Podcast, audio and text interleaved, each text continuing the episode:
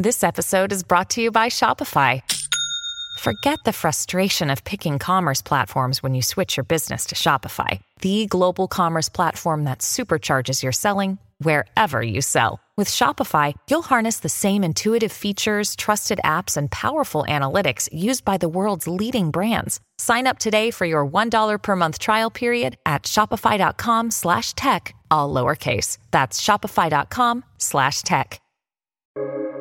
Welcome to the New Books Network. Welcome to Peoples and Things, where we explore human life with technology. I'm Lee Vinsel.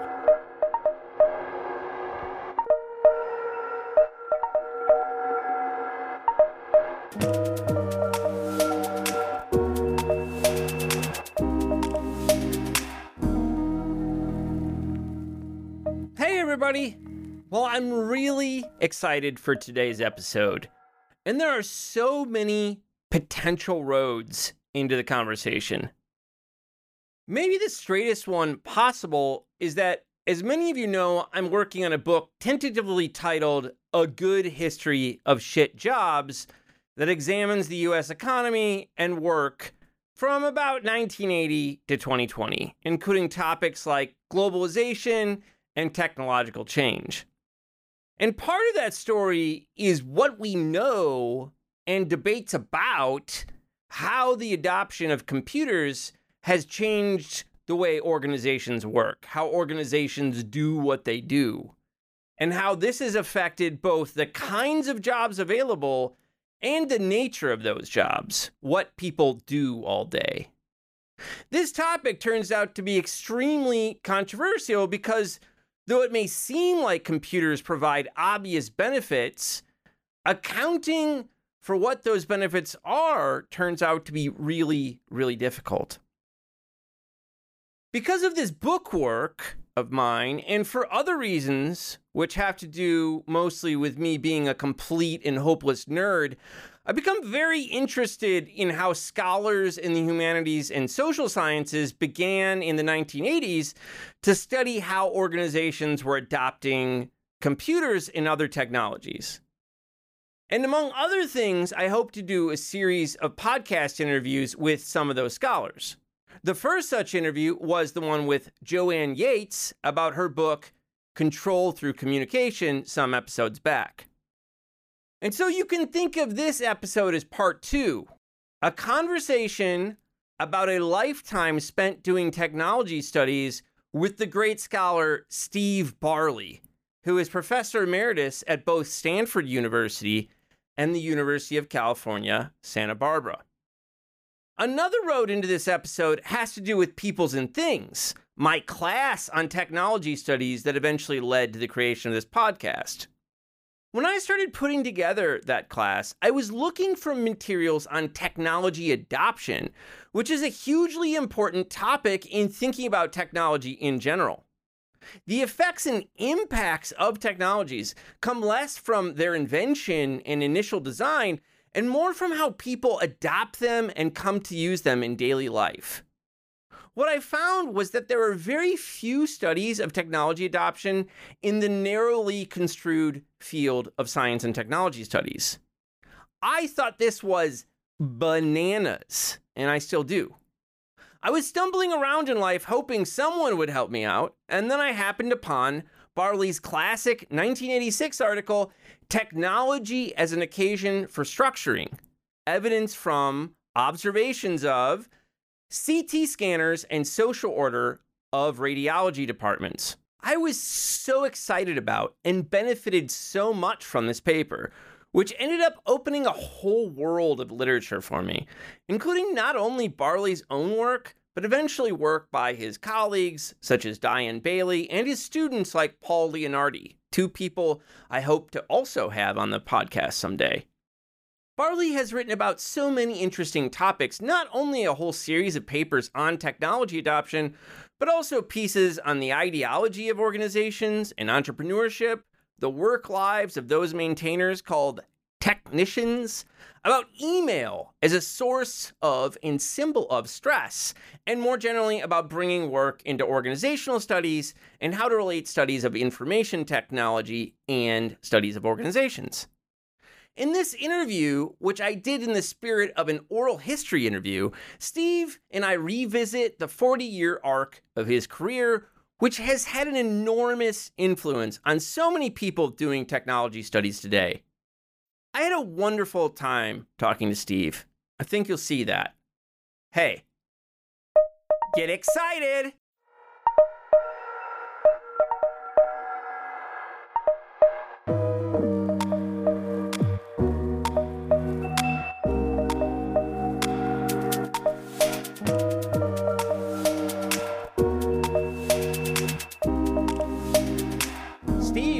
Thanks so much for taking the time to join me today, man. Thanks for having me. I really appreciate it.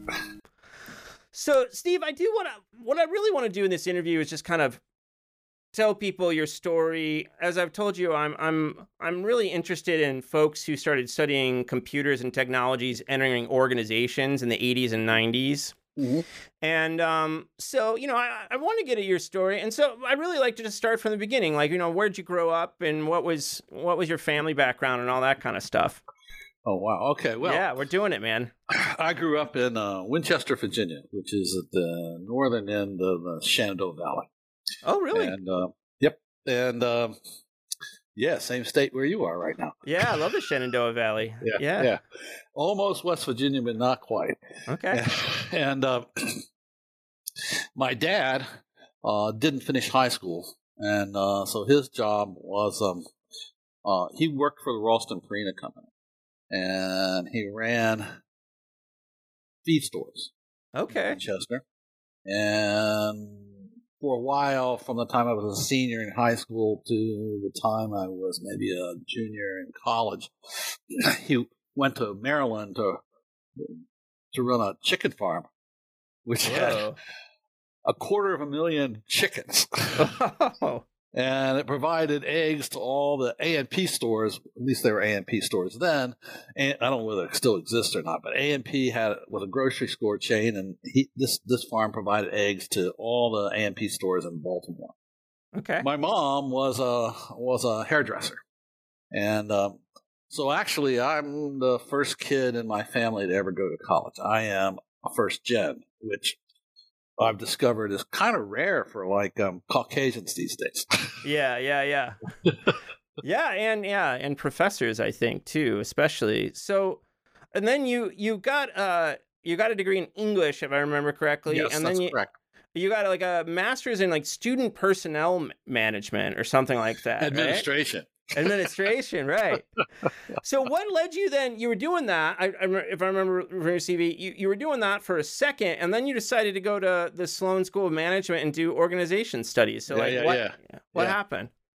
Well, as an English major, I thought I was going to teach high school, and so I student taught in this high school, and very quickly figured out that my job was not to teach; my job was to control, and I really didn't like that very much. Yeah. controlling children. So here I am in the second quarter of my senior year, going, "What the hell am I going to do?" Mhm. it was a depression. It was a recession, rather. So jobs weren't plentiful. So what do you do in a recession? Smart people go back to school. Uh-huh. so since I didn't have any plan, I looked around and said, "Okay, what am I going to do?" And I saw that there were all these counseling types in the residence halls at William and Mary. So um, I said, "Well, I think I could do that. That'd be a lot of fun." So I applied to Student Personnel Administration um, programs. Got it. Ohio State decided it would pay my way. Huh. And so I went to Ohio State, did student personnel administration, and during that, I took a course in organizational sociology Huh. and discovered that I like that a lot better than psychology. In fact, because I could kind of relate to social systems in a way, or think about social systems in a way that I couldn't think about constructs that psychologists use to talk about motivation or personality, or, Yeah, you know, yeah. whatever you have, right? So, um, after I went to work for Cornell University the first time as a residence hall director, after two years, I realized that this really wasn't the career for me. And but I just was still reading organizational sociology for fun. Oh, interesting. And organizational development for fun. And so I figured, okay, why not go do a PhD? At the time, I was trying to make a choice between the PhD and doing an apprenticeship in carpentry. And I ultimately decided that if I really wanted to do carpentry, I could do it as an avocation. But there was no way I could ever be a researcher as an avocation. So Uh-huh. I chose to go to graduate school. I applied a bunch of places. Um, MIT turned out to be uh, the most compatible, although I didn't think it was going to be at first because it was like, you know, core of the industrial, military industrial Yeah, complex, exactly. right? yeah, yeah, yeah. I didn't think I didn't think it was going to be the place for me to begin with, but it turns out that compared to Harvard and the other schools that I applied to, the MIT people were just much nicer and much Interesting. much more reasonable and um and also, you know, I would say in in some way a little smarter. Take that, Harvard. um, you know, you're you're bringing up not wanting to control kids and then uh, the military industrial contracts. I was gonna, I was trying to figure out where I'd bring this up, and we, we might as well go there now. So I think another thing that a lot of people know about you is that you're a deadhead. Yeah, right. So when it, when did that start? Was that already going on in college? Had you already gotten into them, or Well, I, in high school, I had a friend named Pat Moley, and Pat and I used to trade records to each other. So one of the first things I did, like when I Hmm. started making my own money at 15, was I joined the Columbia Record Club. Okay. I don't know whether you've ever heard of the Columbia. Yeah, yeah. I, I. I was still joining things like that when I was a kid. Okay, so I joined the Columbia Record Club, and I would, I would order albums, right? Yeah. And and I at this point in time, right? This is like 1968, 1969, and stuff is, you know, good music is just coming out, and so I would just buy albums by bands that sounded cool, and I don't mean the music, I mean their names, right? right, I, right. I couldn't hear them on the radio where I lived because um, I didn't have a radio strong enough to bring in DC FM stations. So, but Pat Mulvey, this guy I knew, was into records too, so we would exchange records with each other. And so around 1970, he brought me Working Man's Dead. And that was it. That was it, huh? That was it. and did you start like following him around and stuff? I mean, did you really? well, no, that it? didn't start happening until about three or four years later. Okay. Um, went to William Mary in the fall of 1971. And in the fall of 1973, well, before that, there were a couple guys on my hallway, my freshman hallway, that were deep into the dead. So we started listening to everything. We bought all the older albums, right? hmm Uh, and then in 1973, they played William Mary Hall. And of course, I went to see them. And um, the first night, after the end of the show, they announced that they were coming back the next night. And they were going to take all the chairs off the floor, and there was going to be a dance with the Grateful Dead. and none of this had been announced, right, ahead of time. So, so the second night, the only people who knew the second night was happening were people who'd been there the first night. And since most of the ah. people who were there the first night couldn't get back the second night, there was a dance with the Grateful Dead with about 3,000 people. wow. so then I started going to see shows elsewhere. Yeah. Um, and I've I've gone, you know, I've driven maybe a hundred miles to see Okay. the dead, a couple hundred miles, but I was never like one of these guys that like follow them around from show to show to show to show to show. Yeah. yeah, yeah. Um, but I would see them wherever I had the opportunity to see them, and that's been true ever since 1973. Right on, man. So, so you were that kind of guy during that time, um, and so then you landed. You landed at MIT. Yep. And um, so who? I mean, who was around then, and who were you know who were you influenced by, and who were who were you working closely with at that time? Who were your advisors? Well, my chair was John Van Maanen. Um, John was um, I didn't know John when I applied to MIT. I didn't know anything about him. Uh, I applied to MIT because Ed Schein was there and Dick Beckhard was there, and at the time, I actually thought that what I was going to pursue was a PhD and then become an organizational development OD consultant. Mhm. Um, but I got to MIT, and um, maybe the second night we were there, they had a they had a reception uh, for the incoming class, which constituted me and a guy named Gib Dyer, who teaches at BYU now.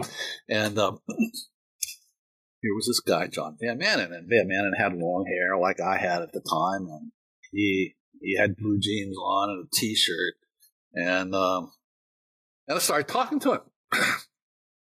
And turns out he was an ethnographer, which you know I never really heard of before, and that he had studied the cops.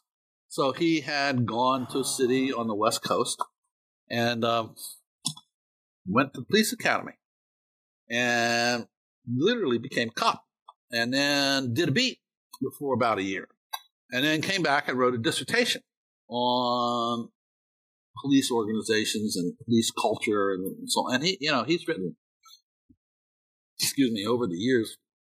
Did that become a book? His dissertation? Uh, never a book, but a Okay. ton of papers. Okay. And Okay. he, probably his most famous book is called Tales of the Field, Okay. which is a book about doing ethnography. Hmm. But anyway, that's how I became an ethnographer. So I worked closely with John. On my committee was Ed Schein, who uh, was, a, was a social psychologist and uh, quite well known for his studies of career, and um, and he was also did OD, um, but mostly he's known for careers. And he wrote his first book was called Coercive Persuasion, which I think is his best book. Hmm. Uh, it was a study of soldiers in who had been captured by the North Koreans and their experiences in Chinese prison camps. Huh. And he documented the process by through interviews with these guys. He documented the process by which um, they were brought to essentially make anti-American statements. Hmm.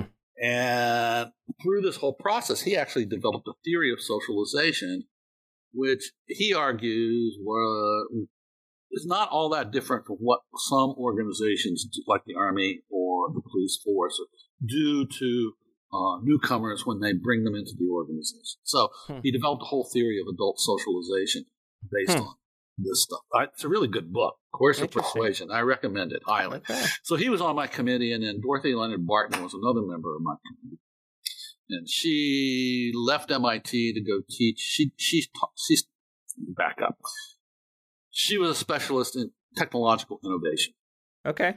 Um, she also worked kind of as an anthropologist in uh, before she became an academic uh, in Indonesia, and knew a lot about you know, Balinese puppets and so on and so. Okay.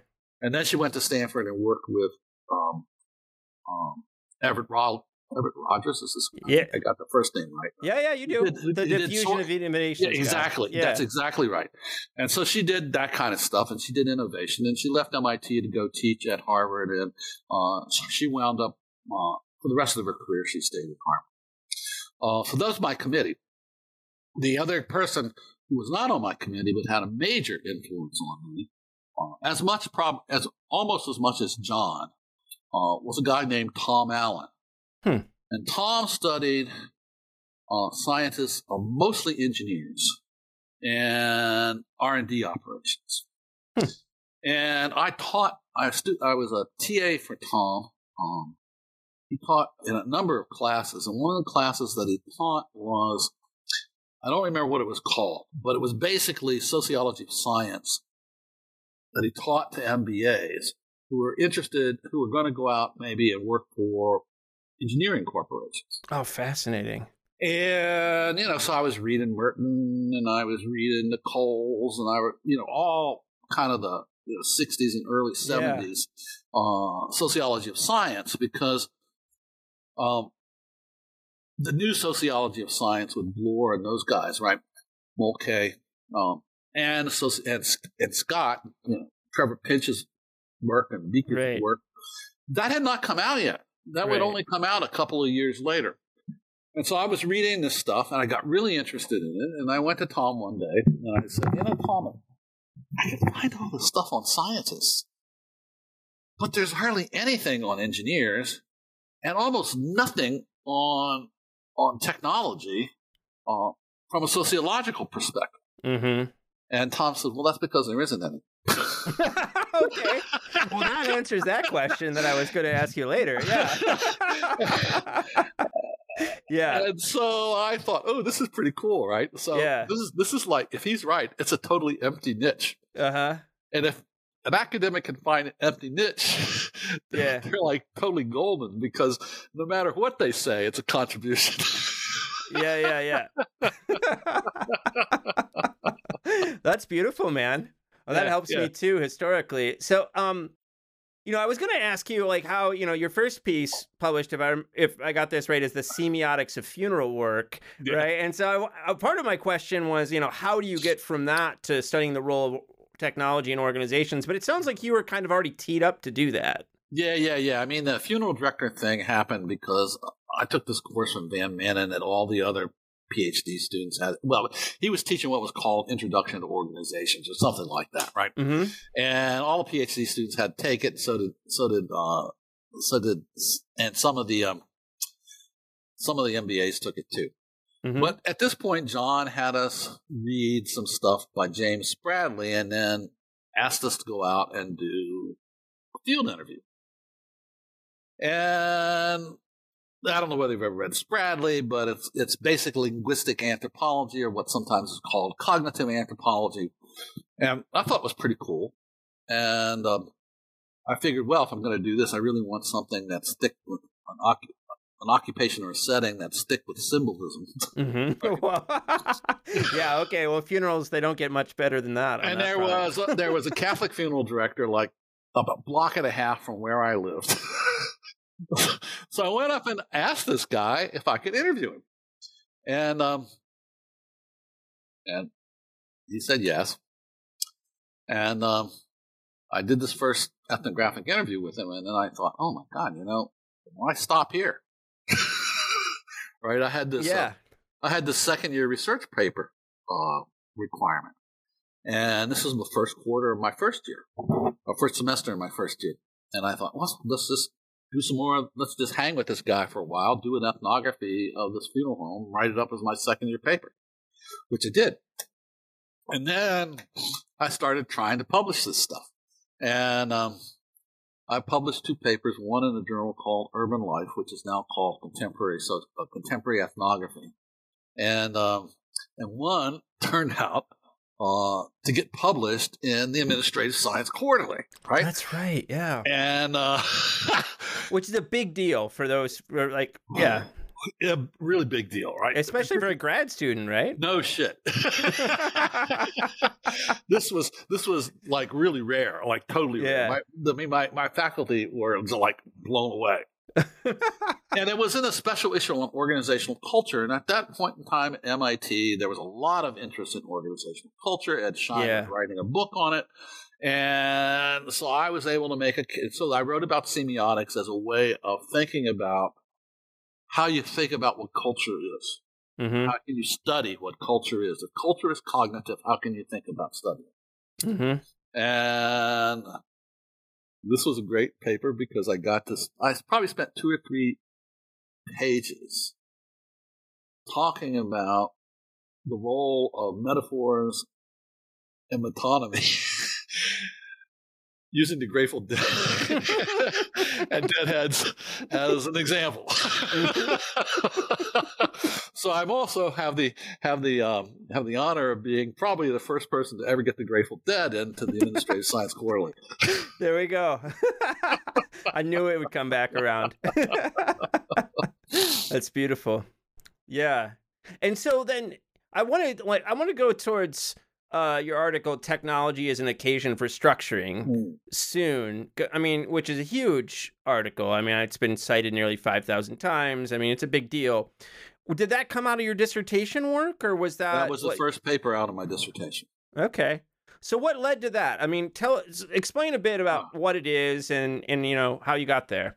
Well, I did the study of uh, medical imaging technologies, and I was very interested in comparing uh, computerized modalities like ultrasound, CT scanning. Today, that would include um, uh, magnetic resonance resonance imaging, which, by the way, was called nuclear magnetic resonance when I was doing the study, but they changed the name because patients were freaked out by the word nuclear. yeah, I bet they did. but anyway, so I was interested in comparing these newer technologies that use computers to uh, to construct images and older technologies like fluoroscopy and X-rays. Now, how I got there was back to Tom Allen, right? So I decided I'm going to study the impact of technology on professionals. And I started off thinking, okay, I think I'll study CAD systems because CAD was just coming out then. Yep. And it was beginning to be used, was certainly being used by engineers and beginning to be used by architects. Yeah, surveyors so, and such. Yeah. Exactly. So um, I started talking to some architects and discovered that almost none of them had CAD, and those that did didn't use it. That's so, a perfect right, technology do, story right there, CAD, too. Right? Yeah. so then I decided, okay, I'm gonna I'm gonna study artificial intelligence. uh huh. And this was back when artificial intelligence was not machine learning; it was you know expert systems. Right. And I started looking around for expert systems, and I found some. Uh, one of them I remember was MYCIN, which was developed at Stanford and um, was used to study uh, sepsis and what uh, what bacteria were causing what kinds of diseases. And you know, what I really wanted was some settings where these tools were being used in everyday medical practice. And I discovered that at that point in time, the only doctors that were using these systems were the doctors that they were modeled on. And I thought, well, this is not a very this is this is not going to give me a very good picture of reality. So yeah, so I'm not interested in that. And then I tried. how you're going to have a long interview here, man. So, so then, so then I tried. Um, what else did I try next? Oh, oh, oh, oh, oh, oh, oh. I I don't remember what it was. Isn't that interesting? There was anyway, another thing though, yeah. Yeah, but I don't remember what it was. Yeah. It doesn't matter. It doesn't matter. Um, so, oh, I know. I went to do CAD with engineers uh. and ah. discovered I couldn't figure out what the engineers were doing.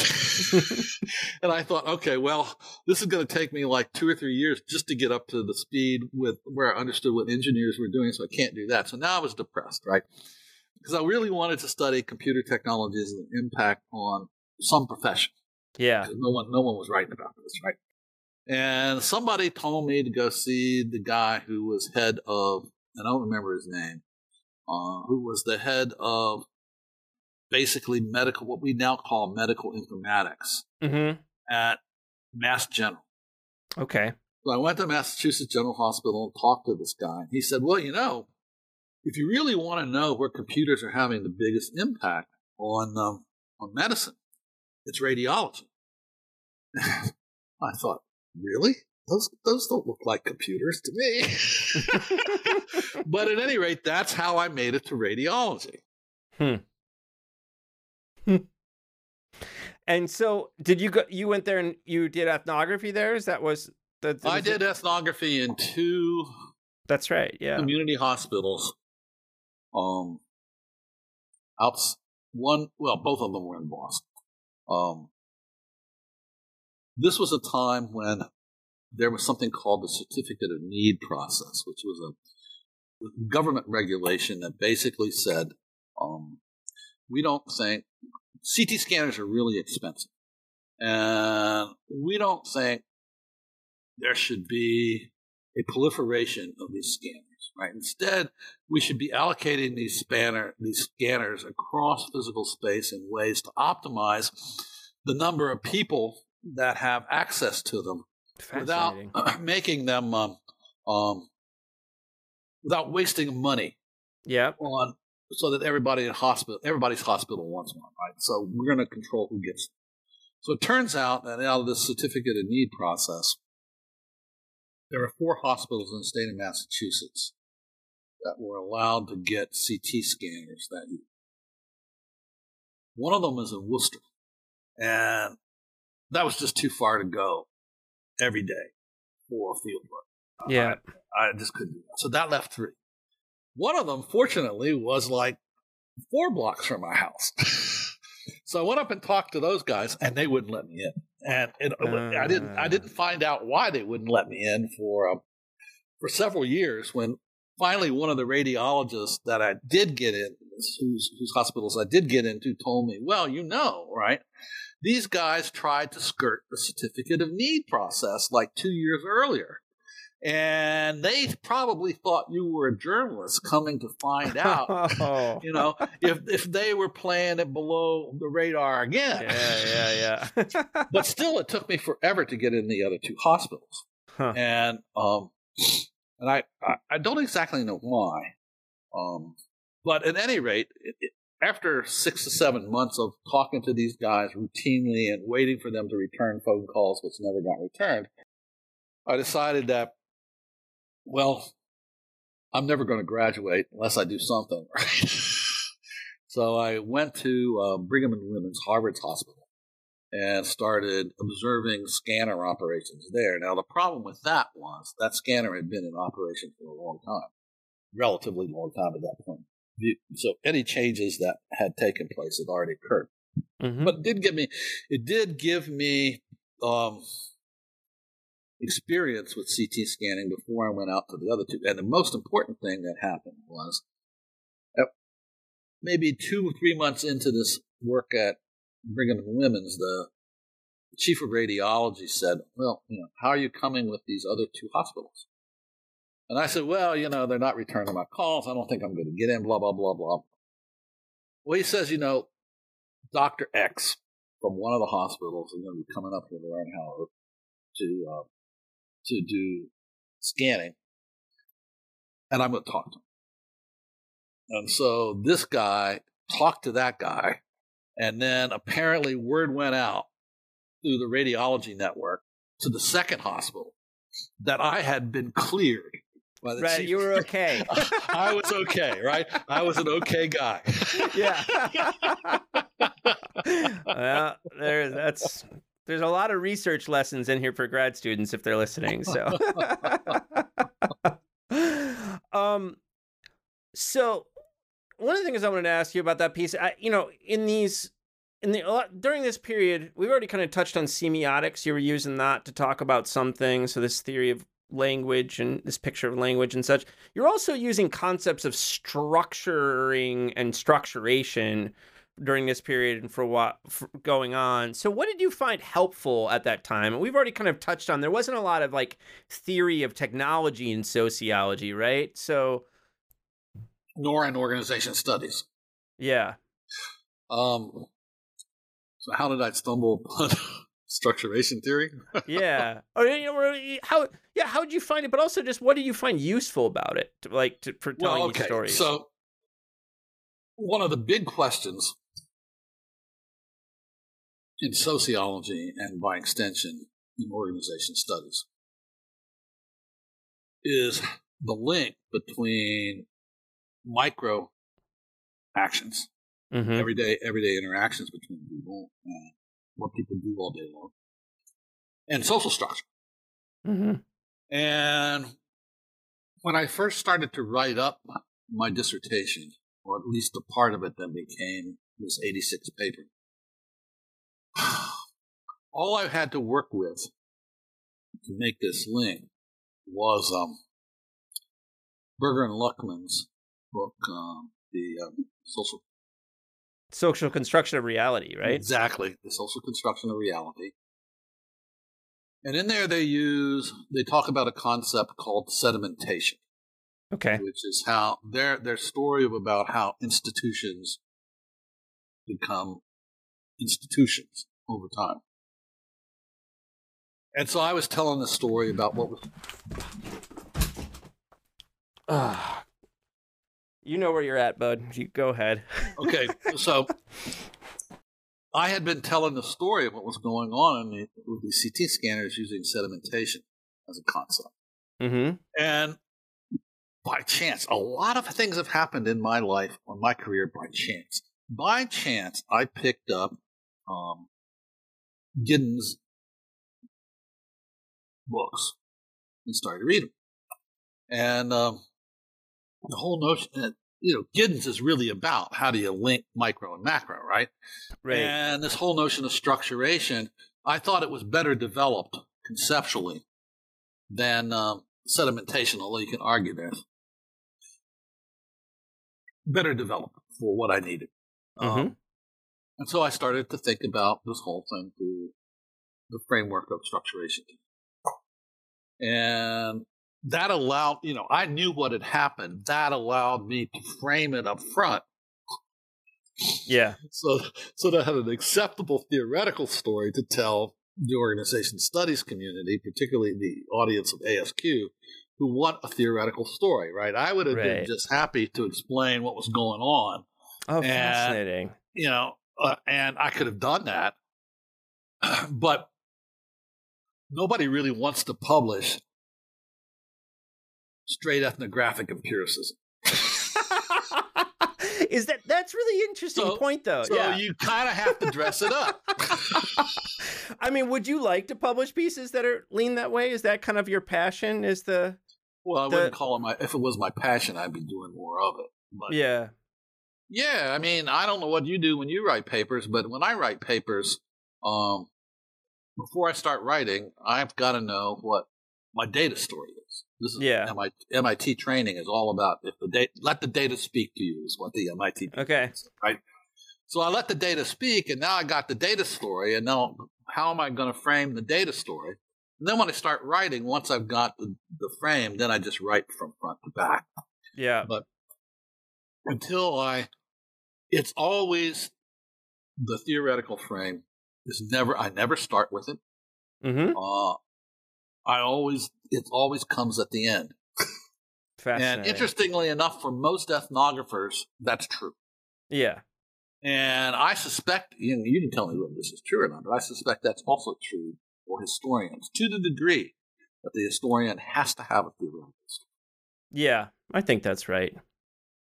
Yeah, it's it's interesting to think about areas where it's more theory driven.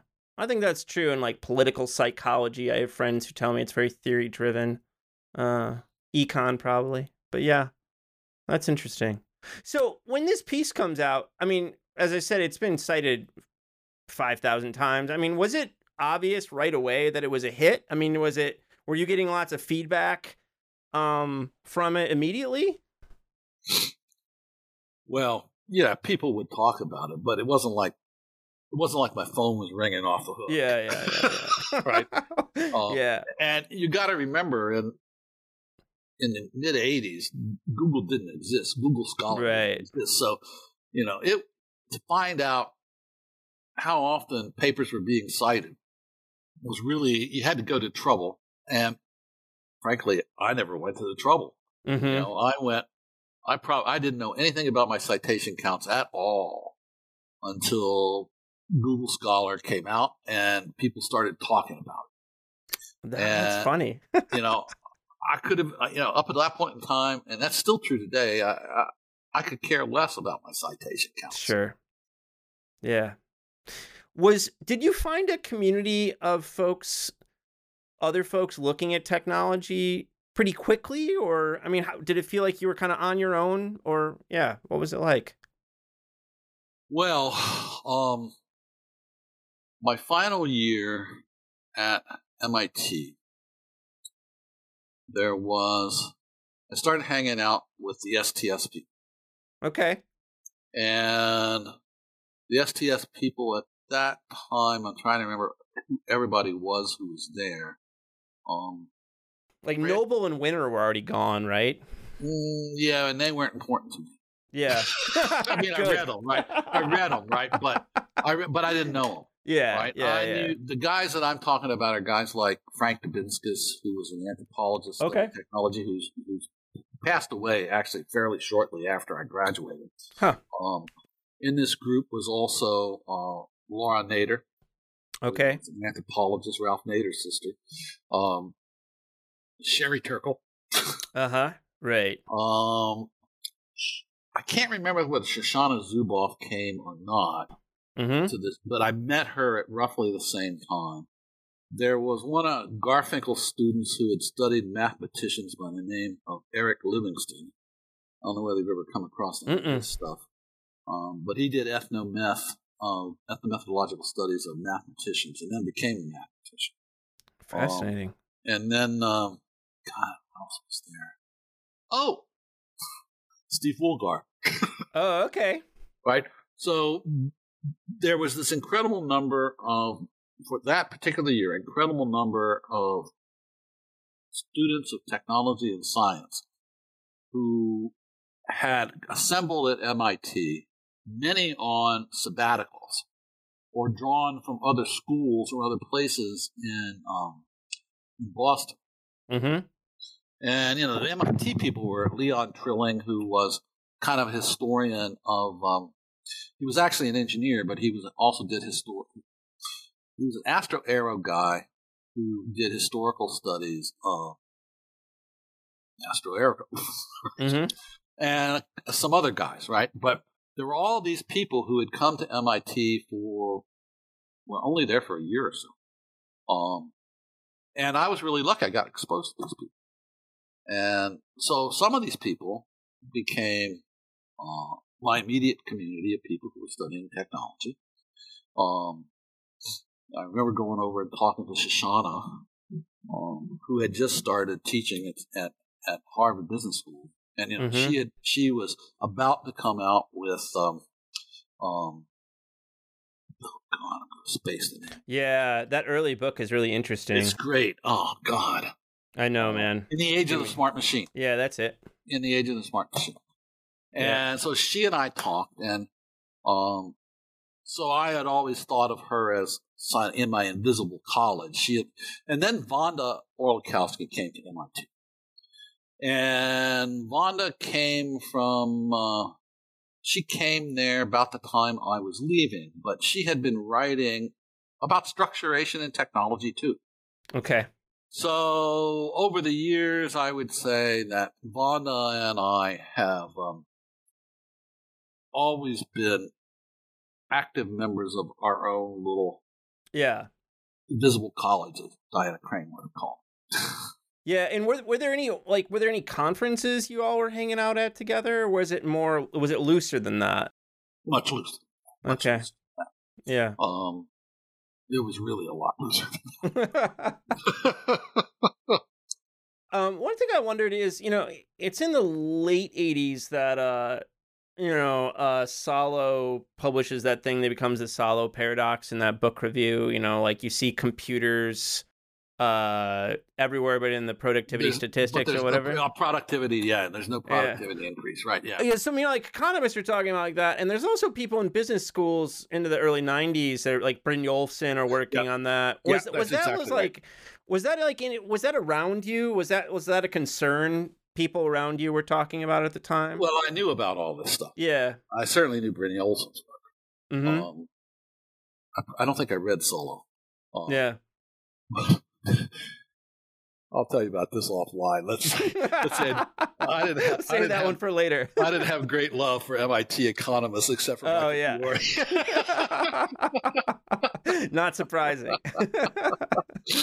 yeah. Um, but at any rate, I didn't read Solow, but I did read Eric's stuff on this. hmm And then there were other papers written by economists that I can't remember who wrote this one, but he sort of discovered that people who used computers made more money than people who did it. And then some other guy wrote a pa- some other guys wrote a paper and, and basically showed empirically that people who used pencils also made more money. That's a real economic debate for you right there. That's right, right. So you know what? It, what it really happened was it was a spurious. They were spuriously measuring white collar work. yeah, exactly. um, but at any rate, um, God, I w- that was not part of the debate. I was, yeah, um, yeah, yeah. You know, you got to remember, I did not go into a business. I've never taught in a business. I only got my degree from one. hmm So I went directly from MIT into the School of Industrial and Labor Relations. yeah. Well, that's where I was headed next. and so, my interests had were always more focused on work and, and labor than it was on you know how to make organizations productive, effective, and profitable. yeah, yeah, yeah. So I mean, that's actually that's where I wanted to go. So from '84 to '94, you're at Cornell, and uh, you know who were who were you? Were did you have close collaborators there, and were there any collaborative projects you were working on that structured things there for you? Well, um, what happened at Cornell? The short answer is I had colleagues, but what they weren't writing with about technology. Mm-hmm. I was writing other kinds of things. So I wrote a paper with Pam Tolbert, who came to Cornell the year before me, that laid out structuration theory much more explicitly with mm-hmm. respect to institutionalization. And um, I did a paper with Bob Stern, who was my close colleague in the ILR school, and we were writing about essentially um, the need for organization studies to study uh, the role of organizations in society, right? Right. Uh, and so I wrote. So my whole, if you look at my Vita, as I'm sure I know you have, right? Yeah. It's not like one technology paper after another technology no. paper. There's there are there's some clusters of things that I were interested. In. But what happened at I guess the closest thing that happened at Cornell to technology studies was in about 1990, um, a labor economist by the name of John Bishop, who studied education and labor, came to me and said the, the Department of Education is, has set up um, a national center for the education of the workforce at um, Pennsylvania University, University of Pennsylvania, out of the ed school there, and it's a co-op, and it's being um, the co-directors are one guy is from the ed school, and the other guy is from the business school. Peter Cappelli was a labor guy uh, that still is a labor guy at Wharton. And they want to fund research, and can you write a, anything you want to have funded that would be, you know, we could talk about under the education of workforce, blah, blah, blah. Yeah, yeah. And he got three days to do it. oh, man. So I said, oh, hell, why not? Right. So I sat down and, and I wrote this fantasy, this fantasy proposal where I basically said, well, you know, what we're going to do here is we're going to. Tech, we don't know much about technicians' work. We don't know the role that technicians play oh. in engineering and in science, right? Or anywhere else, right? Yeah. So let's do a bunch of comparative ethnographies of, of technicians' occupations. They gave me the money. It's amazing. I was going to so, ask you about those technicians' papers. And, and yeah. so I've got so now I've got this hunk of money and this commitment to study occupations, right?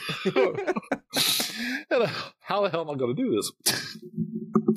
so I decide I'm going to run a seminar on um, on field methods, and to take this seminar, what people have to do is they have to choose to study a technician's occupation and huh. go out and do field work you know, with medical techs, computer techs, um, engineering technicians, yeah, uh, EMTs, so on and so forth, right?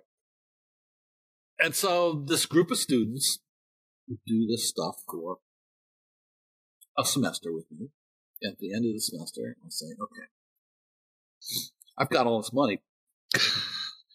I'll pay you as an RA if you want to continue to do the research on your occupation, and, and we'll all create this uh, research group where what we're doing is studying technicians. Amazing. And the people who joined, this included Beth Bechky, who was an undergraduate at the time, as well as um, as well as Mario Scarselletta, who didn't go into academia, Asaf Darr, who teaches at Haifa, Haifa um, Bonnie Nelson, uh, who I wrote a couple papers with, uh, Stasia Zabusky, who was a postdoc anthropologist who joined the project, wasn't part of this, but she joined the project after we got after this course was over, and she had been studying uh, scientists in the European Space Agency.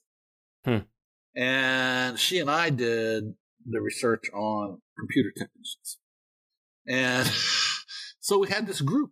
And Yeah. for like two and a half years, we met and uh, we did these ethnographies. And then we sort of did comparative analysis across all these ethnographies to come up with models, kind of ideal models of what technicians' work are like, right? That uh, will allow you to talk about the way in which technicians fit into divisions of labor or production systems hmm uh, without uh, that that was broader or uh, descriptive of multiple occupations. hmm That's what we were doing. And we got a bunch of papers on that. No, man, that stuff's great. And you know, And we, yeah, when we were when we were um starting the maintainers group up, that was uh, you know, when we were looking back and trying to find antecedents, people working on this, well, that that work often came up. It's so it's it's really good work. And um, there's a couple things I wanted to ask you about that. I mean, first is you kind of briefly mentioned it, but you and I have talked about it in other contexts. Is how you ended up at this school of labor relations and how that kind of shaped your your interests or what you were working on a bit. I mean, so to one way of getting at it is, uh, you know, you have this uh, ASQ piece, technicians in the workplace, and it's like ethnographic evidence for bringing work into organizational studies. I think you have another paper around 2000 or something that's like bringing work back in. Um, so I mean, I think there's a you had some kind of perception that work was not in the picture of organizational studies. Is that right? Yeah. Um. Well, okay. So you got to have a you got to see how organization studies had developed see why Yeah, let's do got that. interested. So if you go back to the to the fifties, uh, you get books like um, Alvin Gouldner's Industrial Bureaucracy, or um, Peter Blau, who actually became quite quantitative. But he wrote his first book was an ethnography called The Dynamics of Bureaucracy, and he studied two uh, two white collar organizations, or Melville Dalton, men who manage, who uh, went into organizations. Who well, his was his is interesting because it's a covert ethnography. He never he, he became a manager in his company and never told anybody. Oh wow, that wouldn't get through IRB anymore. uh, I don't no, it wouldn't. It wouldn't. That's exactly right. Right. Or um, or you get um, Don Roy stuff. Fact, Yep. right? And actually, one of the first books on computers was a field research project at Detroit Edison. Um, but there was all this field work, Yeah. and these guys were Ely Chinoy's, uh, the automobile worker in the American group, and these were these were focused on work that people did, not they weren't like about the environment. Mm-hmm. They were about internal studies of, of work and work processes and how would organize or coordinate work. Then around 1967, there's a sea change in um, in organization studies, and this is the year that um, Lawrence and Lorsch published their famous book is the year that Thompson publishes Organizations in Action.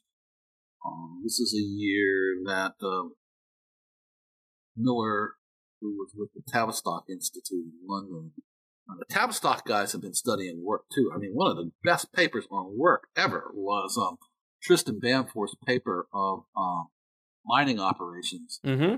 in England, right? When Yeah. it shifts from being hand got methods to, to automated methods. Man, that paper is so good. It's all about work practices and processes. Well, not all about it, but that's the core of where they, Mhm. the empirical work, right? So, but in 67, what happens is all these theories start coming out and studies start coming out that say, look, you know, or, organizations are really shaped by their environment. Huh. And from that point forward, organization theory goes in two directions simultaneously. One, it becomes increasingly quantitative because computers are also now becoming available Right. and for analysis of large data sets. And it becomes increasingly focused on environmental analysis and how environments shape organizational systems and structures. So if you look at all the major organizational theories since the late 60s, which would include what was called contingency theory in the books that I mentioned, and then to population ecology and neo-institutional theory and to resource dependency theory. All of these theories are really theories about how organizations operate within a larger environment that provides certain kinds of resources, not right. Yeah.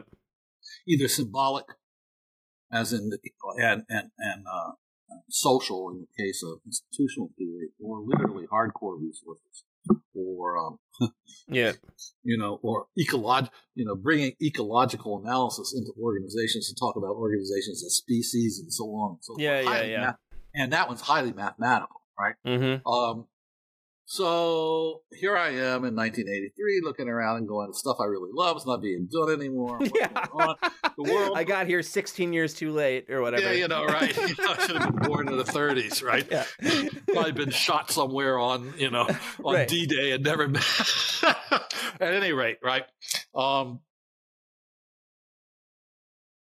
I go. I, so I started. I was studying work, right? Yeah. That's what I started off doing. That's what I liked, right? And I looked around and said, "Well, look, you know, work is changing. This is what computers are doing, right? yeah. Service industries are becoming more important. Uh, by 1994, with with NAFTA, you know, factory work is becoming far less common, as everybody should know today, right?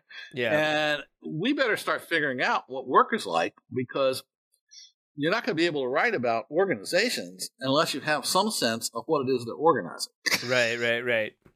And so I started writing about. I went to the ILR school in part because I never wanted to teach MBAs, and because I could study work there, and I was sympathetic with workers. Mm-hmm. And so I've been studying, you know, I guess if you were to say, what do I really do? What ties together the various streams of my research? It's interest in work and the role that work plays in people's lives. Yeah. That's right. And so another question I wanted to ask you about the technician stuff. I mean, you point you said earlier when you were telling the story of how you got into it, we didn't have a lot of stuff on technicians yet. But was there also a sense that you had at the time that this was like an expanding uh category of jobs? Yes, yes, uh, most definitely. And there's been really very little work done on technicians since this project Yeah. that we did. I have a Danielle Bovenberg who just graduated from from UCSB. I was her chair. She did. She's done an ethnography of of the staff in nanotechnology facilities. Now, they would not use. They don't use the word technicians to describe themselves, and they would probably be um, put off Yeah, uh, yeah. use of the word, right? But I don't use the word. I'm not using the word technician in the way that people in a lab would use the word technician. I'm using it in the way that this group of people that I work with kind of conceptualized this as an ideal type of occupation. Yeah, yeah, yeah. And um, in that sense, she was studying technical technicians. Yeah. Amy Slaton, I don't know if you've ever bumped into her. She's working on it too. She's at Drexel. Uh, Um yeah, I should connect you two eventually. yeah, um, someday you should send me her name in an email. Will do. Uh, yeah, it's into one of the reasons I was interested in it is because uh, you know I I've continued working on this stuff on Robert Reich that I gave it gave a talk about, um, and I'm now I'm writing about this law that Clinton and Reich tried to pass in 1994 that was called the Reemployment Act.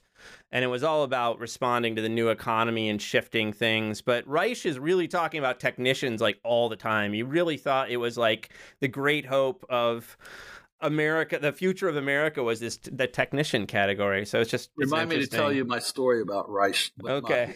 okay, okay. Yeah, that sounds good. Um so let me see. There's a couple different places I want to go. Oh, well, wait, before I uh let's see the timing here. Okay. Uh another kind of hub. So you have these hubs, as you mentioned, these kind of hubs of interest that have gone through your career. One of the other ones that I've I see is you know you have this piece with Kunda, is it? It's called Yeah, yeah. Design and Devotion. Yep. Surges of rational and normative ideologies of control and managerial discourse. And I see this as a thread that kind of goes through your career. I mean, in some ways, it goes right up to that paper you've written with Bob Eberhart and Andrew Nelson on ideologies of entrepreneurship and stuff Right. like that. So how did how did that piece come to be? And you know, what were you up to there? to. Yeah. Well, all right. So I've already told you somewhere that what was happening when I was at graduate school, and Gideon was my office uh, at MIT, was the emergence of interest in organizational culture. Mm-hmm. But the way we understood that at MIT at the time was that we would we were adopting the perspective we were treating organizations like anthropologists would treat a society. And for us, um, cultures weren't things to be manipulated, right? Mm-hmm. They weren't to be used for control. That that cultures are what make kind of organizations unique and different from each other, just like the cultures of national societies or groups of people, right? Mm-hmm. make them different from others, right? Well, what had happened very shortly after this? This was a this this interest in culture was centered at MIT and at Stanford, uh, around Joanne Martin at Stanford, and there were some other people, uh, but those were the two clusters. And um, very shortly thereafter, this starts at MIT and Stanford. Peters and Waterman write this book called I don't remember what it was called. Doesn't really matter anymore. Uh, you can always look at Peters and Waterman, right? Okay. Um, but what starts to happen is this concept starts to flow out into the world of management, Yeah. and these guys are talking about how to manipulate culture Yeah. and to manipulate it in a way that will uh, increase the performance of the organization. Yeah. So Gideon and I are pissed off, right? yeah. And you know, we decide we're going to study the whole concept of culture and you know fit it into kind of an ideological Ah. framework, and we're going to do it ethnic. We're going to do it quantitatively Yeah. as best we can, right? So qualitatively and quantitatively, and we come up with this analysis. We so we start doing history too, and history of managerial thought, and it becomes fairly clear that if you look over from basically the era of say 1850s on, or even a little earlier than that, over time, what you see are these management rhetorics, ideologies.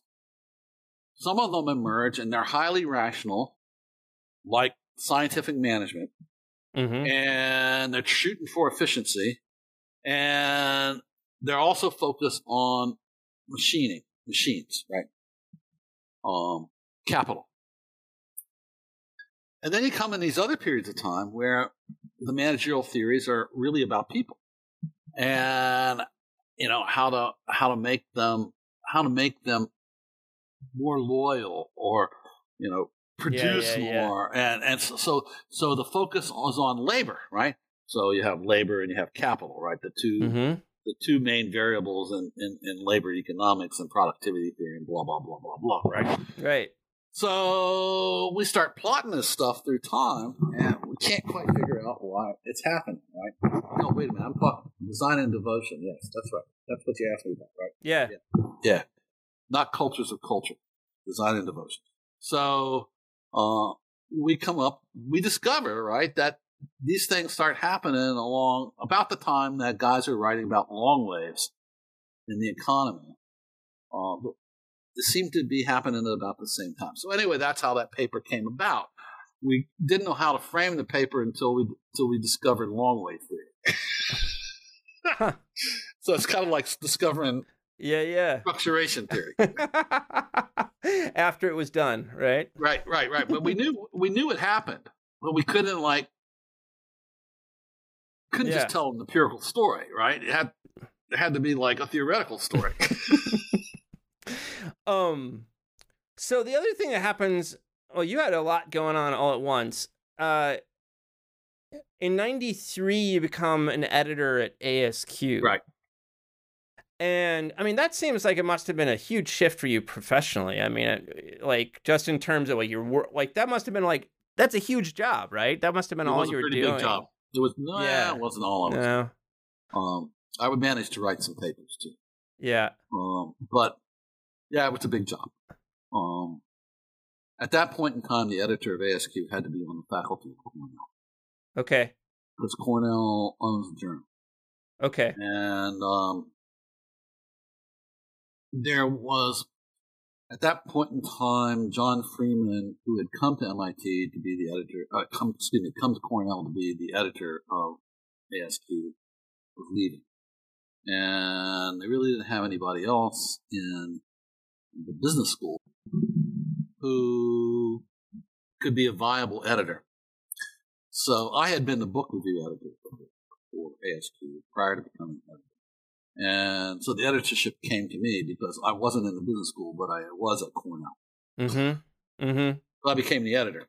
Then a year or so later, I moved to California. And um, I spent part of the next couple of years um, negotiating with this guy who was an interim dean, really great guy, Tom Dyckman. And I convinced him that the journal was really uh, belonged to the field. Yeah, and that it was unreasonable.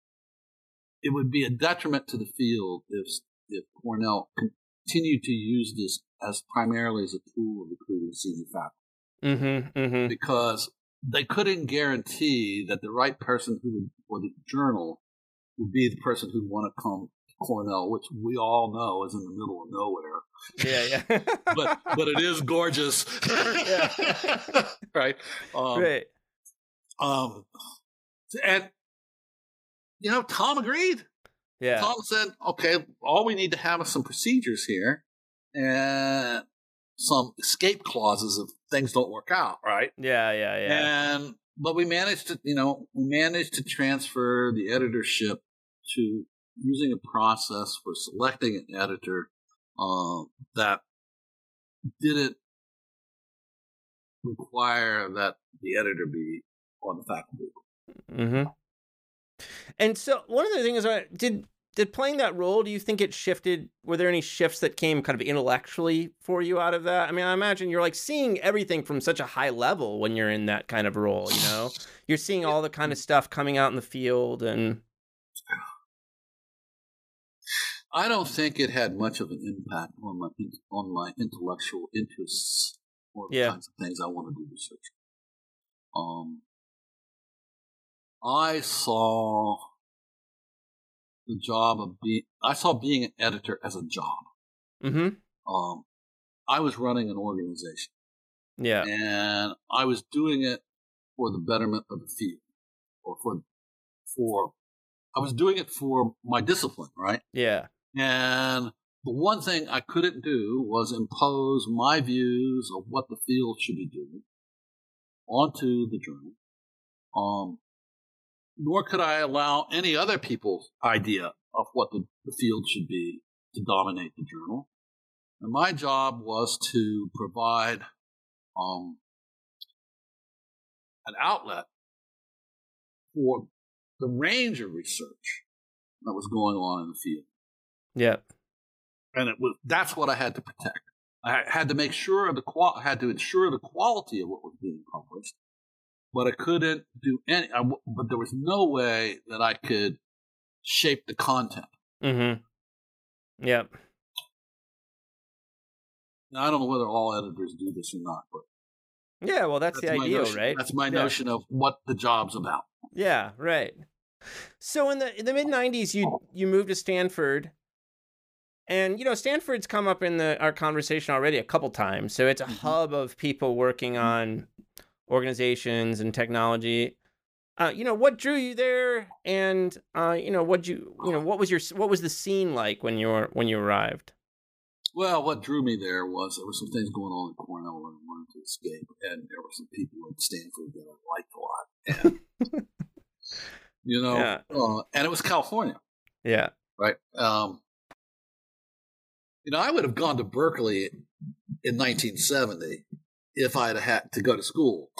Uh, interestingly enough, the reason I didn't think much about it because I couldn't afford the airfare. Uh, yeah. you know, William Mary was a state school, and you know the, and the tuition was much less, right? Although Right, right. California would have, I would have been there a year, and then I would pay at that time pay next to nothing. Yeah. It's a good thing I didn't go to Berkeley in 1970. I may not have been able to keep it together long enough to become an academic. I think that's right. Yeah. you know, it would have been just too easy to go to a Grateful Dead concert every Right. day. yeah.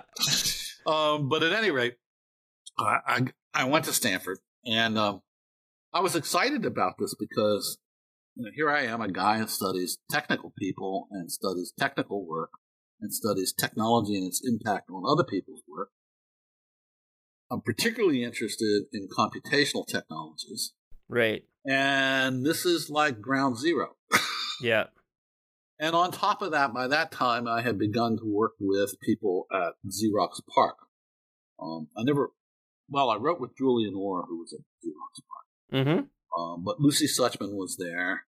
Um, Jeanette Blomberg was there. John Seeley Brown, who ran PARC at that time, was really interested in the kinds of things that we were doing and saw value in ethnography. Right. And so part of what drew me there was not just the people at Stanford, but the people at PARC. Mm-hmm. So I could be, in, for several years, I was up at PARC every two weeks Hmm. or so, right? Just hanging Mhm. out with those guys. Wow. So it was like going to what I thought was Mecca. Now, I don't, I wouldn't say that Silicon Valley is much of a Mecca today, Yeah. Yeah. Right. Yeah. but in the early 90s and late 80s and early 90s, it was. Mm-hmm. And one of the things you do at Stanford is you you start this center, right? On Mm. so tell tell us what was its name and tell us about how that came It's to called be. the Center for Work Technology and Organization. And okay, so how does it come to be?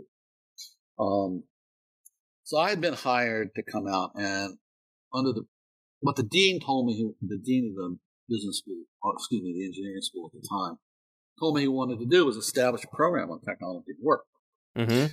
But I got there, and there really were no resources to do it with. Mm-hmm. Um, one person isn't going to stu- isn't going to really create a center, right? Yeah. You need A lot of people yeah, try that, by the way, in academia, I know, but it doesn't work very well. but it doesn't work. Right? You need you need some kind of critical mass, yeah. and the critical mass might be two or three people. It doesn't have to be like Yeah. a hundred people, right? But it's hard to do on one person. So I got a job offer from MIT. They wanted to hire me to come Ah. back. They wanted to hire me to come back to become the head of what was then the behavioral policy sciences, group, which included the group that I graduated.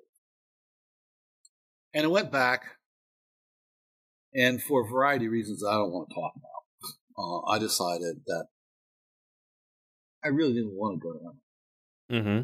but I thought, okay, I can use this. So I went Mhm. back and I told the dean, I said, you know, I've got a job offer from MIT.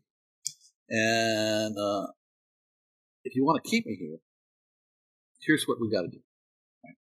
You've got to give me enough funding for me to, to start a center for study of technology working organizations. And he said, okay, write me a proposal. So I wrote him a proposal that included multiple faculty lines. I think I asked for three, but I got two. That's pretty That good. Amazing, right? Yeah, that's Um, great. They gave me um, some scholarships to recruit PhD students. That, that those scholarships didn't last through time; they were like one-shot deals. But still, Yeah. right? You know, I, there was enough money to recruit some initial students, and a quarter of a million dollar startup. And so I said, and I said, I, you know, you don't have to give me any money. I don't really care about it. You know, you have to increase my salary, which I think is why they did this, right? Hmm. They, they, you know, if you, I've been around academia long enough to know that people get offers from other schools almost 99% of the time to increase their own salaries. Right, right, right. And I didn't ask for that. I just, I said, don't pay me more. Put your money here. Put your money, put your money where your mouth was when you recruited. Uh huh. And I think, I think the dean liked that. And yeah. So who do you? Who are the two lines that who who? Did, uh, the people we ultimately hired were Pam um, Hinds Mhm. and Diane Bailey. Okay. And did you know Diane? Diane was she a student of yours or? I No. didn't know either one of them Okay, uh, until we hired them. Until they came out to do job talks. I didn't know either one of them. interesting. Wow. And what was was there were there like first projects under the rubric of this new center? Was there like first projects you tackled or what? well, think- there were. I mean, this project that Gideon Gideon came out and did a couple of this, the Israelis get you know they, they don't pay the Israelis anything, but they give them lots of money to go somewhere and hang out for a while. Yeah. hmm so Gideon came out a couple times and became stayed there, um, stayed at WTO, and so what happened was Diane starts this huge project on engineers work, Yeah. and she's studying. She starts off studying structural engineers and chip designs. Yep. And then somehow, what happens is General Motors comes to us and says, "We would like you guys to help us work. We'd like to build a lab with you guys, and we're interested in um, uh, engineering work and making it more effective and efficient." And I said, "Well, you know, there's some things I can do, but I can't do that, all of that. So you need to. You should really talk to the department as a whole and not just WTO and let WTO be a part of what you're doing. So lo and behold, that happens. Wow. And, you know, so now we're talking more than a million dollars a year in research funds coming in annually from General Motors. Wow. And that then allows us to get NSF grants, right? Because General Motors is pumping down money, and you know NSF in the '80s became really interested, started to get really interested in helping industry and partnering with industry. So we get more money from NSF now to do these huge studies of of um, engineers and um, and uh, finite element analysis and other technologies in General Motors. Hmm. I probably shouldn't have said that, but that's okay. I really loved working with General. Those guys were great, Yeah. and and that lasted until um 2008 when Columbia crashed Right. and GM went bankrupt, and a lot of the guys that I were working with got laid off. Mm-hmm. These were guys primarily Jesus. from the R and D world. Right? Okay. But for this, you know, for this 10 year period from about 96 to about 2008, right? Mm-hmm. There are these huge projects studying engineers. And then there was another project that Gideon and I did studying contract workers. Right. And, and, and, and, and Pam Hinds was doing a series of studies on people's interactions with robots. Yep. So for this this ten year period was we had so much money. Yeah. Yeah. You know, by computer science standards, it wasn't much money, but by social science standards, it was a lot of money. Yeah. Yeah. Yeah. and yeah. we were getting to do stuff that was totally online with what we set the damn center up to do. It was amazing. Yeah. Well, it reminds me of that the the story of your technician stuff. Uh, you know, I mean, it's just so much in social science, it really takes teams, but getting together mm-hmm. large scale teams is just, you know, you read about like Bourdieu, like what he was up to in France and how many soldiers he had. And it was just like, well, that's how you make these amazing studies happen. But, you know, it just, it doesn't happen very often that those stars align in that way. No, you need money. Yeah. you don't have money, it's not going to happen. right. right. And that's even before you get the people, right? Then you have to worry about whether you can find the people. But I can guarantee you won't find the people without the money. Yeah, yeah.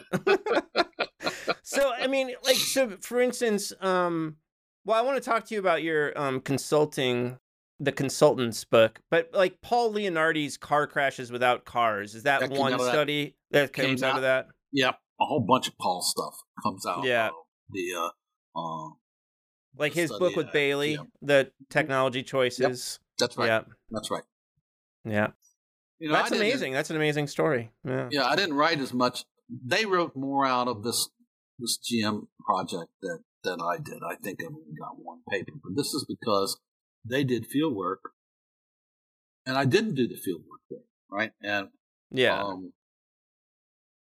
you were you would you were or, you were managing this this center and I was Yeah? kind yeah, I was managing the center with along with Bob Sutton, who was the co-director. okay. Um, Oh, interesting. and the projects at General Motors and was were really being managed by Diane. I mean, I had Okay. some, you know, I helped her write. We we wrote the grants together. cool. Uh, at least as I recall, we did. yeah. Um, but um, that may not be true. and uh, kind of headed in Trump direction here. Except in my case, I just can't remember. In his case, I think he just actively lies. uh, but it, but um, yeah, I don't know. yeah, yeah, yeah, I was managing the Senate. Yeah. Well, I mean, so I like the. I also love the gurus, hired guns, and warm bodies, like this this consultants thing, and that came that came out of the center's work, is what I hear you saying. At least partly, it was aligned with it. Yeah, yeah, yeah. Well, first off, I wouldn't call them consultants. They sometimes use that term themselves, but you know, I think the accurate word is contractors. Mm-hmm. Uh, and what these are guys who this was a big deal in the early '90s, right? It was still a big deal today. I mean, this is what gig work off really is. Right. Uh, but in the '90s, right, there was this whole, and I, I write about this in this paper that I did with Eberhard, right? Mm-hmm. Uh, this was a period of time where there was a fascination with outsourcing work to people who were not your real employees, who you could hire for a shorter period of time. And there was a fascination with jettisoning employment in an organization Yeah. to become a freelancer, uh, where you could free yourself, right, Yeah. from Yeah. the constraints of organization. You know, what what a load of shit, right? But Right. at any rate, free yourself, right?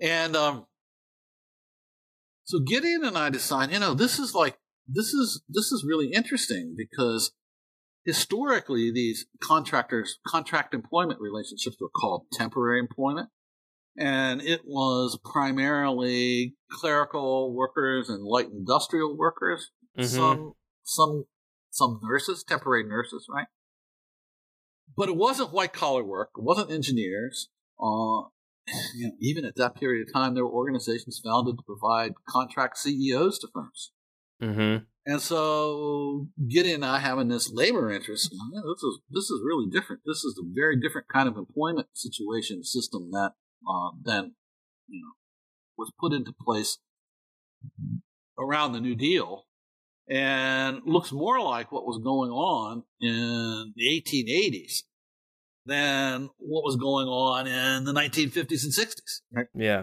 So we got lucky again, and we there was a conference at there was another organization at Stanford, and we went to it to a talk, series of talks, and we met a woman who ran a staffing agency, and we said, "Well, here's our opportunity." So we went to her and said, "Well, can we study what you guys are doing?" And she said, "Yes," and that just opened up this whole Oh. ecosystem. for wow. us, right? Yeah. Right. from the industry association to other uh, staffing agencies to firms that were hiring to the contractors that we Wow. did life histories with. It just opened everything up for us. Wow. So for two years we did field work. Huh. Yeah. And we did not only not, not only life histories with contractors about you know what why did they leave, what did they do, what's what was their lives like, you know, kind of not not unlike what we're doing right now.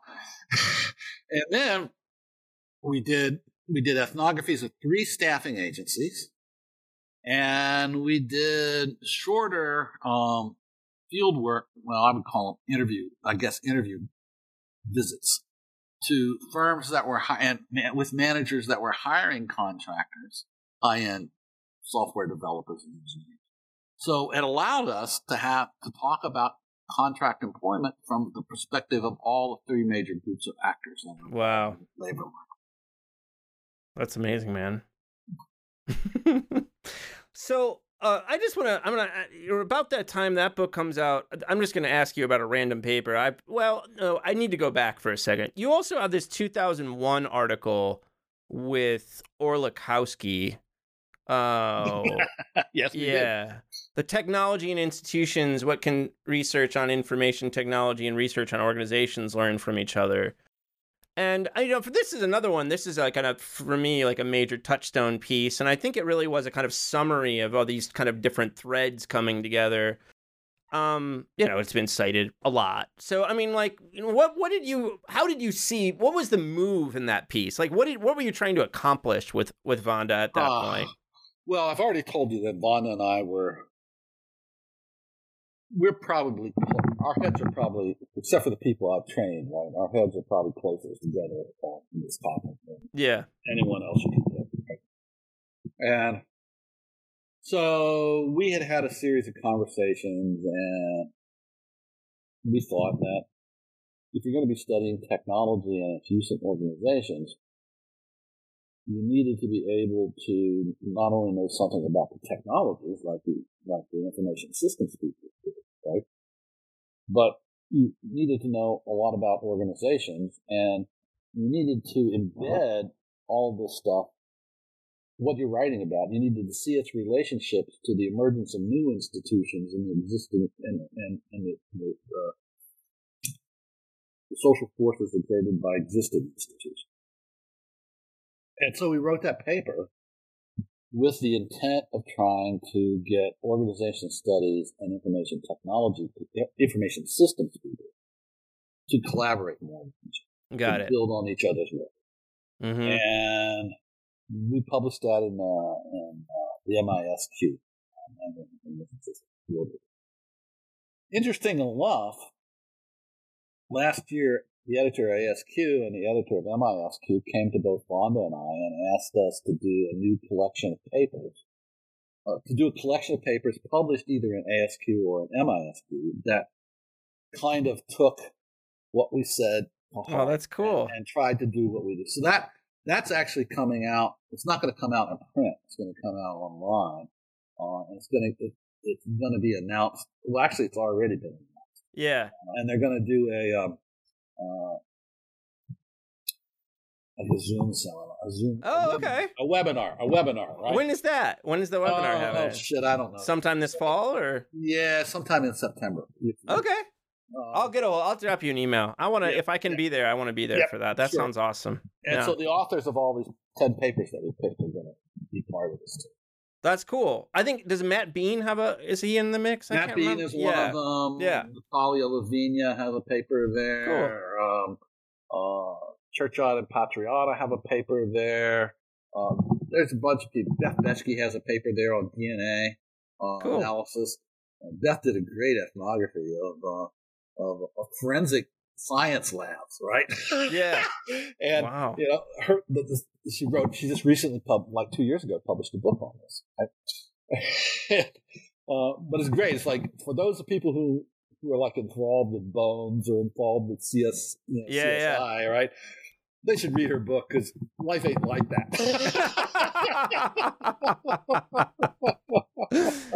oh man. Um. Okay. So now I'm just gonna. There are. I mean, we passed over in so many papers that you you you wrote. Um. Many of which are fun and interesting and great. I just wanted to ask you. You have this paper with two co-authors, email as a source of and symbol of stress. So I mean, I, I found that I remember finding that I was when I was preparing notes to talk to you, like on a day that I was very stressed out by email because my inbox was totally kicking my ass. So like, I imagine that just came out of like life experience. Is that where that piece came from? Um, there was I have a long history with uh, stress studies that um, never happened. Right? Ah. Uh, there was original paper back in the early '90s that I put at ROD about stress. Um, I wrote it with uh, a woman named Debbie Knight, and this was going to be the topic of her dissertation, but then she left academia. But we had collected network data on three hospitals, and every person in those, every every employee in those hospitals, huh. and the underlying notion was that some occupations use stress, and talk about stress, as a way of complaining. Yeah. And organizing, right? Mm-hmm. And complaining about their work. And so we did these studies, never got published, in part because there was too much subject attrition. Beth and I tried to take the data about 10 years later and turn it into a paper, because it was based primarily on using network analysis and survey data, we lost, we didn't have, network analysts would really like you to have like 60 or higher response rate. Right. Response rate. And we had like 30, mm-hmm. which, you know, so people kept saying, well, we don't really know. You know, we can't publish this paper because there was too much missing data. And so uh, we just decided that's it, screw it. You know, there's no way we can, we can't, there are a lot of things you can do to help you reanalyze data, but one of the things you can't do unless you've got a lot of money is go back and re resample the same people. Yeah, yeah, yeah. And it had been so long that probably half of them were no longer working for the organizations, and some percentage of them had probably passed away. So right, right. So it never got published, but that was one thing, right? I was interested in the whole use of stress as a way of complaining. You're like performative stress, yeah, right? Yeah, yeah, yeah, yeah, yeah, yeah, yeah. Talking about stress among certain occupations is a way of like bitching. Right. right. Certainly true and, of academia, 100%. Right, exactly. Right. so there was that, yeah. that did had happened. Yeah. And then there was another study that never happened that I had designed with Gloria Mark, who's at the School of Informatics at Irvine. And our notion was that email is addictive. Mm. And how would we know, how could we, how could we prove that it was addictive? And we worked out this whole paradigm where we would measure stress in terms of physiological data. You know, we basically have people wear something that would give us their galvanic skin responses. Uh-huh. And then what we would do is we'd find an organization that would let us, for a period of time, uh, shut off email you know, just for just for a few days, right? Yeah, yeah, yeah, yeah. and other people would not have their email shut off, right? Oh wow! And then because we didn't figure we could measure addiction, we thought we could measure withdrawal.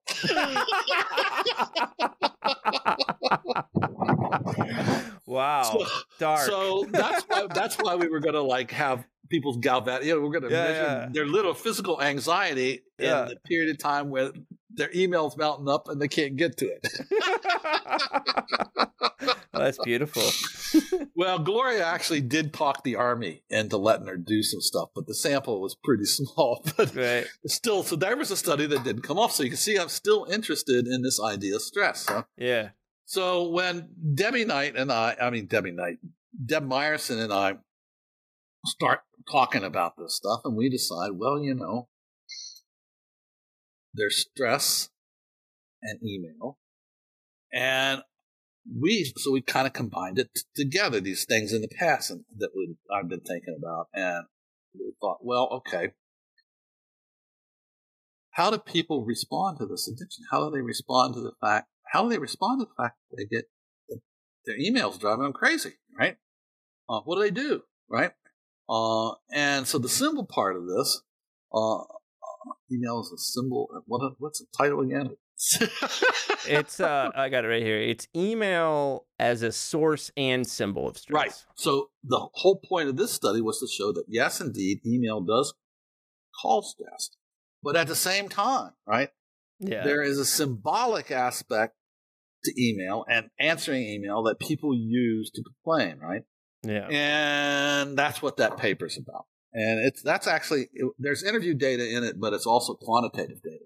Yeah we gave them stress measures and you know we we had them fill out logs of communication for three days and okay I got a telephone call from this person that was about this and how do I feel afterwards and you know all this kind of stuff about logs about their communication activities.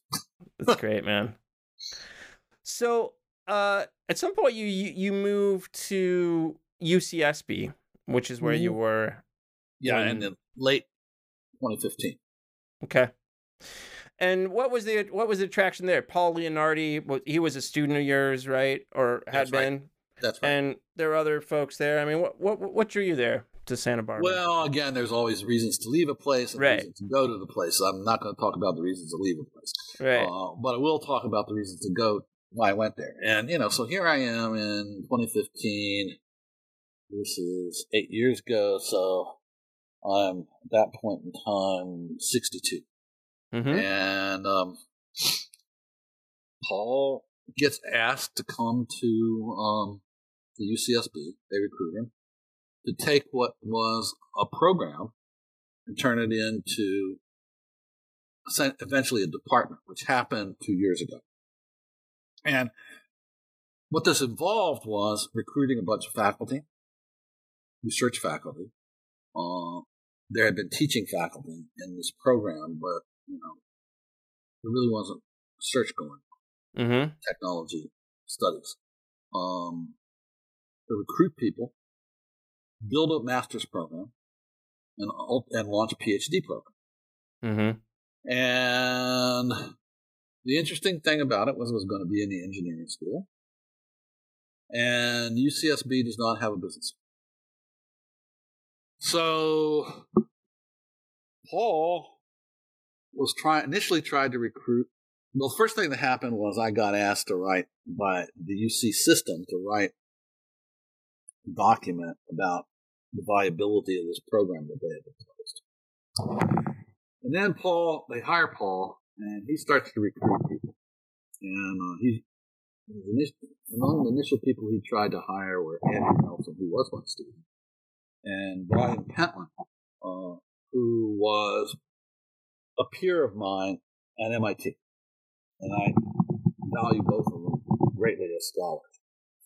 And I said to him one day, I said, "Well, you know, if you wind up getting these guys, I'll come too."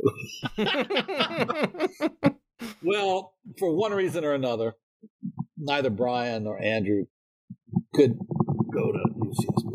Mm-hmm. And so he calls me up and he says, "Would you still be interested?" And it happened at just the right time because of things that were going on at Stanford. And I said, sure, I'll come down, but you know, I don't want you to bill me as a, as a recruit. I just want to come down and give a talk, and I want to check things out. Mm-hmm. And that's what happened. And I got there, and I was pretty impressed with the collegiality of the other people who were there. I was totally impressed by the fact that they let the staff interview me right? Oh, that, what that's a guy who's into work. That's good, you know, right? What organization would let the admins, nice. administrative people in a department actually interview and have input into wow. whether they would hire a faculty member? I thought, man, this is great. Yeah, that's beautiful. this is socialism in action. and so, uh, so there was an opportunity to build this program, and I thought, okay, so what am I going to do with the next seven years of my life, right? Before I retire. And I said, okay, let's go here. And we went down and we looked at the place, and Debbie really liked it, my wife. Mm-hmm. Um, and uh, so it was easy to move here uh, because we also were thinking, well, this would be a good place to be when you retire. Yeah. And that's how I got here. And so for a lot, for a lot, you know, for seven years, I helped these guys build this department, launch a PhD, put a put an MBA program, uh, not an MBA, master's program into into effect, develop and launch and recruit a, a PhD program, and then recruit students for it. Mm-hmm. Um, so it was a good way. Yeah. It was a good thing to do at the end of my career. And were there, were there? I mean, do you when you think of that that time, were there are there certain projects, personal projects you work on? I mean, one of the things I want to. Well, let me just ask you that question. Like during that period, were there any projects kind of fit that moment? When I, you know, once I came to UCSB, Yeah. um, there was a project that we launched that never materialized. Uh, it resulted in some studies that Paul and a couple of graduate students wrote. I'll tell you what the project. The project was. Uh, Paul had this idea that we should be. There are that entrepreneurs, people who really make it, i.e., rich people, Uh-huh. right? um, create their create an organization, often to run their lives, right. their families, right? Right. And this includes babysitters, airplane pilots, Yeah. people yeah, who sell them their homes, their gardeners, their personal assistants. You know, there's a the Yeah. whole organization, right? And we thought, you know, this has never been written about. You know, Mm-hmm. the organizations that rich people build to manage their lives, right? Yep. And so we start off studying real estate agents, and we start off. Then we move to studying nannies, and we're getting real estate agents and nannies who deal with sort of regular people and the wealthy, right? And we do a we interview a pilot, and there's some other people that we interview, and then we realize, well, you know, we really can't pull this study together without having some rich people. Need to find a couple rich folks. Yeah. Exactly. It, it turns out to be really freaking hard. To get- rich people to want to agree. And uh, we tried a whole bunch of ways to get entrepreneurs. And, Fascinating. you know, I mean, they'll talk to you about their work. They're not going to talk to you about their home lives. Is that Exactly. the issue? Yeah. Well, you know, and we were presenting it like, you know, to be a successful entrepreneur and to continue to do this, right? Mm-hmm. It requires so much of your time that you have to have a way of out offloading, I guess is the way to put it, Yeah. some of the other duties that go so that you can also have a personal life. yeah. Yeah. Right. that isn't completely taken up by mowing the lawn. Right. Right. And well, we were never capable of doing that. Yeah. Yeah. I We could got never you. get those people. And Yeah. so I just said, you know, there's no point in going forward with this anymore uh, without some entrepreneurs who have built these kinds of organizations. Um, all we've got are ethnographies of nannies and Right, ethnographies of real estate agents, right? And so yeah. you guys do with what you want uh, with that, and that's it. You know, there were a few other papers that um, I wrote during this period of time, mostly with PhD students, um, a couple of others.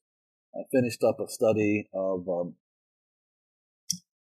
of how the internet had changed automobile sales, which is a project that had started Huh. when we I was at Stanford Yeah. uh, finished up some papers with some of my, my last PhD students at Stanford, um, and I did a couple of other things, and then wrote this final paper with uh, Eberhart and Andrew Nelson on entrepreneurship as, as an ideology. Yeah, well, I mean, I wanted to connect that to the the thing you were talking about doing with Paul on kind of entrepreneurs and their private lives. Because when when you the first time you talked to me about that, I mean, okay, just backing up. One of the things I remember, uh, I was in a discussion at Carnegie Mellon where I did my PhD with uh, Steven Klepper, the economist, Mhm, and some other folks yep. there. And I remember someone said very memorably that most places in America have like a normal bell curve uh, when it comes to educational attainment, but the bell curve for educational attainment in Silicon Valley was like in an inverted bell curve actually because you have a lot of you know Right. have a bunch of really highly educated people and then you have a bunch of highly uneducated people who are like their nannies and their lawn people and like you know it's like a servant class basically for the rich folks and um you know and you know earlier you said like uh you know San, uh, silicon valley's not mecca anymore and uh you know and then you have this paper with bob uh, bob Well, I didn't say it wasn't a mecca. I just said it wasn't what it was before. Yeah, yeah, yeah. Well, I mean, yeah, there's been a change. And, you know, and then I see kind of this critique of ideology, which again is something that's, you know, a thread through your career for sure. But it seems like it's kind of with, your paper with Andrew and, and Bob, uh, freedom is just another word for nothing left to lose. There's a kind of like criticism of Silicon Valley culture in some of your projects that you're doing towards the end of your life after maybe maybe not surprisingly after you left or maybe they even started before then but um yeah i mean how did that develop was it just like your reaction to what you saw going on around you you think or Yeah, probably something. Yeah When I first went to the Silicon Valley, well, here's the way I'd explain it. right? There was this, there's this guy, David Liddle, who I knew when I when I first got there, and he he had a, he ran a research institute, kind of like PARC but much smaller. And Liddle once said to me, he said, "You know, the secret of running a high tech firm is you had to have just the right mix of hippies and nerds." and my, I think what happened to the Silicon Valley is the hippies all died, and all they were left with were nerds who had read Ayn Rand and were interested in making money. yeah yeah you know, so so the whole libertarian culture of yeah Silicon Valley and guys who think that because they have made a lot of money, they were in a position to really shape society and go even Yeah. further to shape society with their technology, but to tell them how society should be run, um, got to me after a while. Uh, well, it took 22 Yeah. years, but it kind of got to me. Um, and uh, so it was, I became disillusioned with uh, the broader culture in Silicon Valley. Um, it starts to really, it starts to really change when they stop making things and they start making apps, right? So, yeah you know, what was it, the Internet 2.0 or whatever? yeah yeah were- yeah the social media, Facebook, Twitter, um, Yeah. that kind of stuff. When they were still making computers and building software that people could use to do tasks, it was Yeah. a different place. that's You know, when I when I got there, when I got there, there were along 101, which runs down the um, the west side of the bay, was loaded with machine shops. You know, oh, building fascinating really yeah, building you Oh, know wow. boxes for and other kinds of metal components for uh, for the stuff that was being produced by the computer manufacturers. wow And there still are a bunch Yeah. of those. I have a I have a friend, um, um, Chuck Darrah, who was the chair of Anthro at the at the uh, San Jose, who is writing a book now on manufacturing. He's he's a retired anthropologist, so he's writing it slowly, but he's writing a book about manufacturing and in in the Silicon Valley. And there's still people that are there doing machine shopping and this sort of stuff, but it isn't like it used to be. Yeah Uh, it was just the whole that whole area was just all machine shops. Yeah, yeah. Um, the other, you know, the last thing I wanted you, you to talk to you about is, um, you know, you have in 2020, you have uh, uh, your book, Work and Technological Change, comes out, Right. and uh. I can't remember. I was just trying to look it up here. You also have nah, sometime around there. You, well, those probably. I think the book starts as your Oxford lectures. Is that right? That's correct. Yeah, so you give these lectures at Oxford, which you know I knew of your work before, but I really seriously watched those lectures, and I saw it as kind of like a kind of career retrospective or something like. I mean, like you had you were you were trying to you had under this moment where you're trying to like get down what you thought after all this time. Is that That's right. That's fair. That's totally fair. That's exactly what that book was. Yeah. Uh, how did it feel? I mean, like you know, what was the experience? Of, like I don't know, what did it feel like to do that? What did it feel like to do yeah, that? what did it feel like to do that? Um,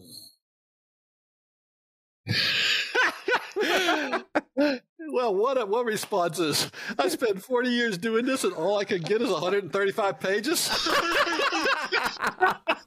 yeah, good. I mean, that wasn't a very long book, right? no, it's not. Yeah.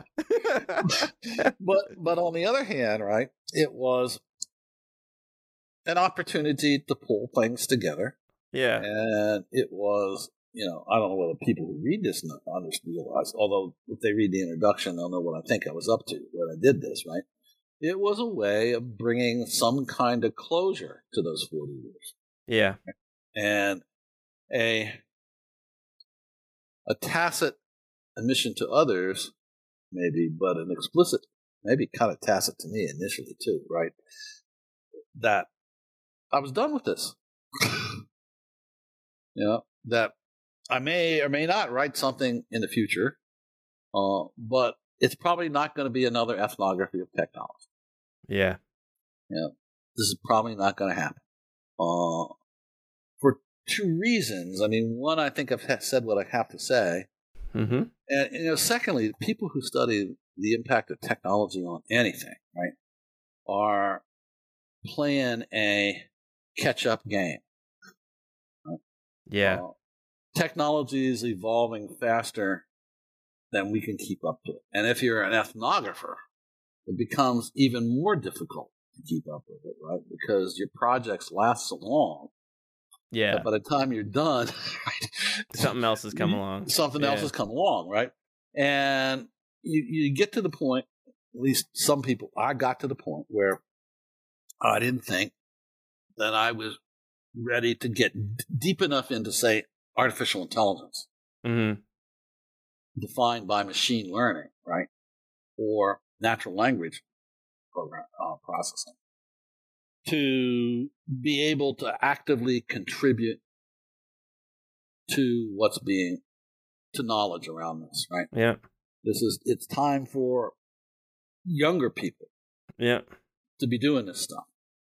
Now, what I can do is I can, if they, if people give me a chance, I can talk to them about how, if I was going to do an ethnography of this stuff, how would I go about doing it, right? Yeah. I can provide mentorship, but doing it myself, not happening. Amen, man. Well, you deserve that position for sure. Oh man. Well, Steve, this has been so great, man. I'm I'm uh I'm really grateful that we've you we finally got a chance to do it. I'm grateful for you taking too. the time to talk to me. So thank you very much.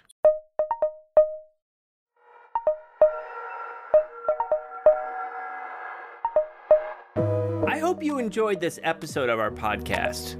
You can reach us with questions, comments, and suggestions at leevinsel at gmail.com or by following me on Twitter at STS underscore news or on YouTube at People's Things.